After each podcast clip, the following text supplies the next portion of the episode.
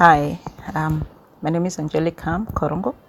I'm 54 years old and I've got a mental disorder, mental illness um, called obsessive compulsive disorder.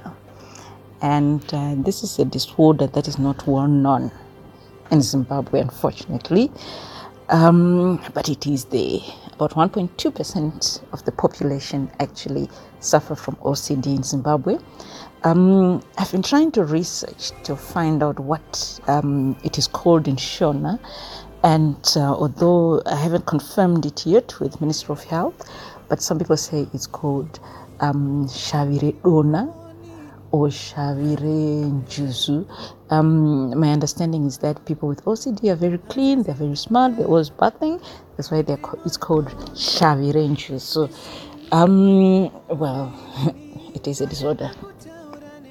Um, there's nothing shabby about it because I've even heard some people saying that ah ane shavire njuzu akatobikirwa doro mm?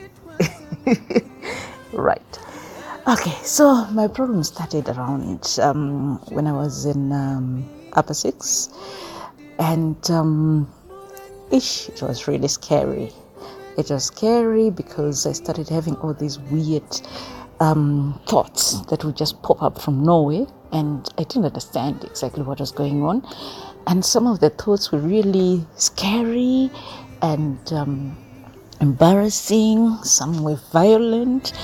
So, I mean, how do I talk to anyone and say, listen, this is what is going on with me? So I just kept quiet. Um, I went on to college, um, I went outside the country, went to university um, and um, came back after my um, my masters, and then I started working.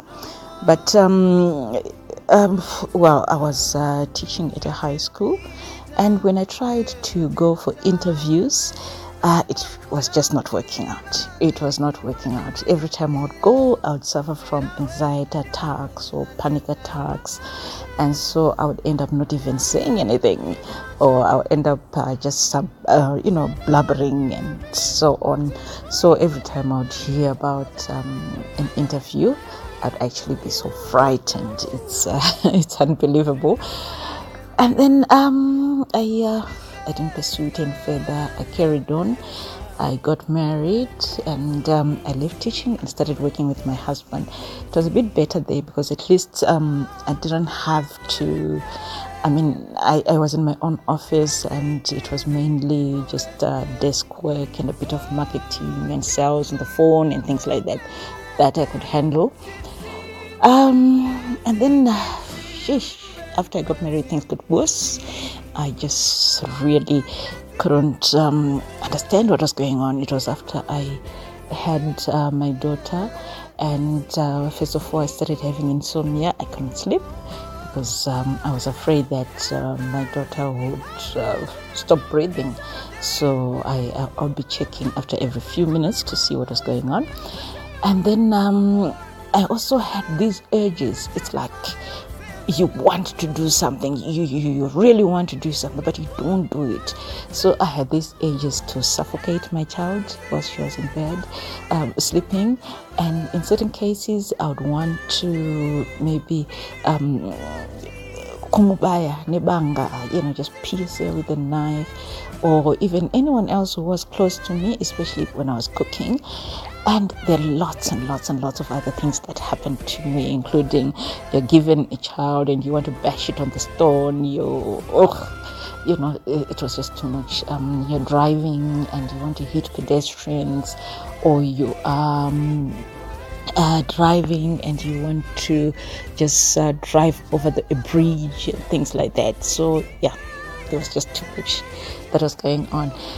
Anyway, um, later on, I googled to see what exactly was this because even in church i had this thing you know I, I, I didn't feel like going to church i didn't feel like i didn't believe that there was a god there and i felt as if uh, people are lying to me so I would go for confession. Father, I've sinned. I'm Catholic, and I'll be told to go and say sin no more. And of course, that never happened. And um, I finally Googled my symptoms, only to discover that what I had had a name and that it could ma- it could be managed. Um, and so I finally saw a psychiatrist, and um, he helped me. Um, I, I go for therapy, but not that much anymore because now I can handle it, and I'm also on um, on medication. So after I discovered that this was the disorder I had, I tried to um, find a support group because really it's, uh, it's it was very emotional for me and it was a relief for me. Although of course I was very angry that you know I went for so many years without knowing exactly what was going on with me. So I um, I started I, I looked for a support group which I couldn't find any way. So I started um, my own support group, uh, Zimbabwe OCD Trust. And right now we've got quite a number of people, a lot of people have been coming uh, for peer support. Um, it's just support. Uh, um, I'm not a psychiatrist, so I cannot um, diagnose someone, but at least I can give support and can, we can talk about the, whatever the problem is, and I can give advice to say, okay, no, you need help, do this, go to annex or whatever.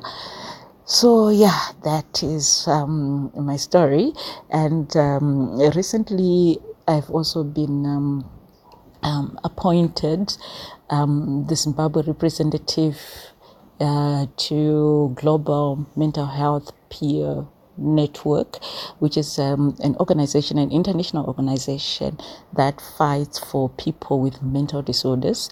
Um, so it's about lived experience. That is, uh, people who have suffered from a mental disorder, and we're fighting for our rights. We are fighting to be heard.